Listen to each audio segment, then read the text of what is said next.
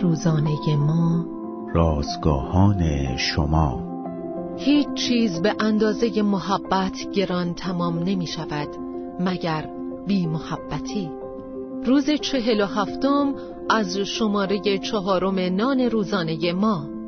محبت بیدفاع و آسیب پذیر عنوان و هوشع باب یازده آیات یک تا یازده متن امروز ما از کلام خداست.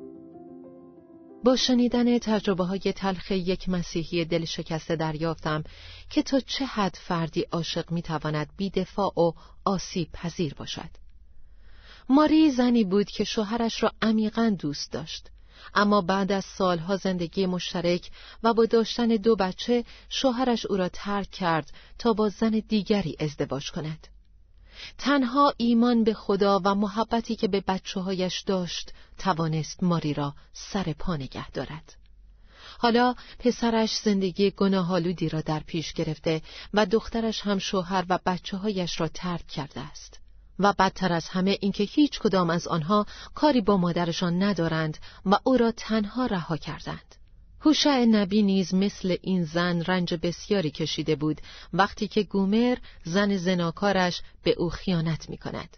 تجربه تلخی که او داشت مانند آینه بود که می‌خواست نشان دهد زمانی که قوم خدا به سوی امتها می روند و شرارت و گناه تمامی قوم را فرا می‌گیرد خدا چه احساسی داشته است.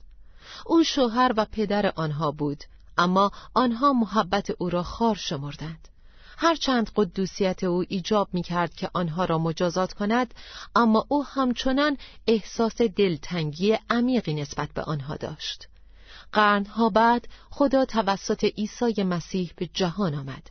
کسی که عذاب جلجتا را تحمل کرد تا گناهان همه جهان را بر خود بگیرد.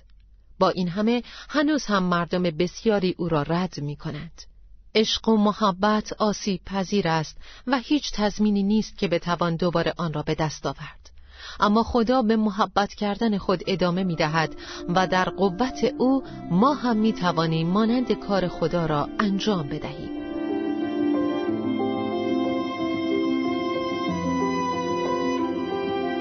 کلیه حقوق متن این اثر متعلق به انتشارات جهان ادبیات مسیحی است.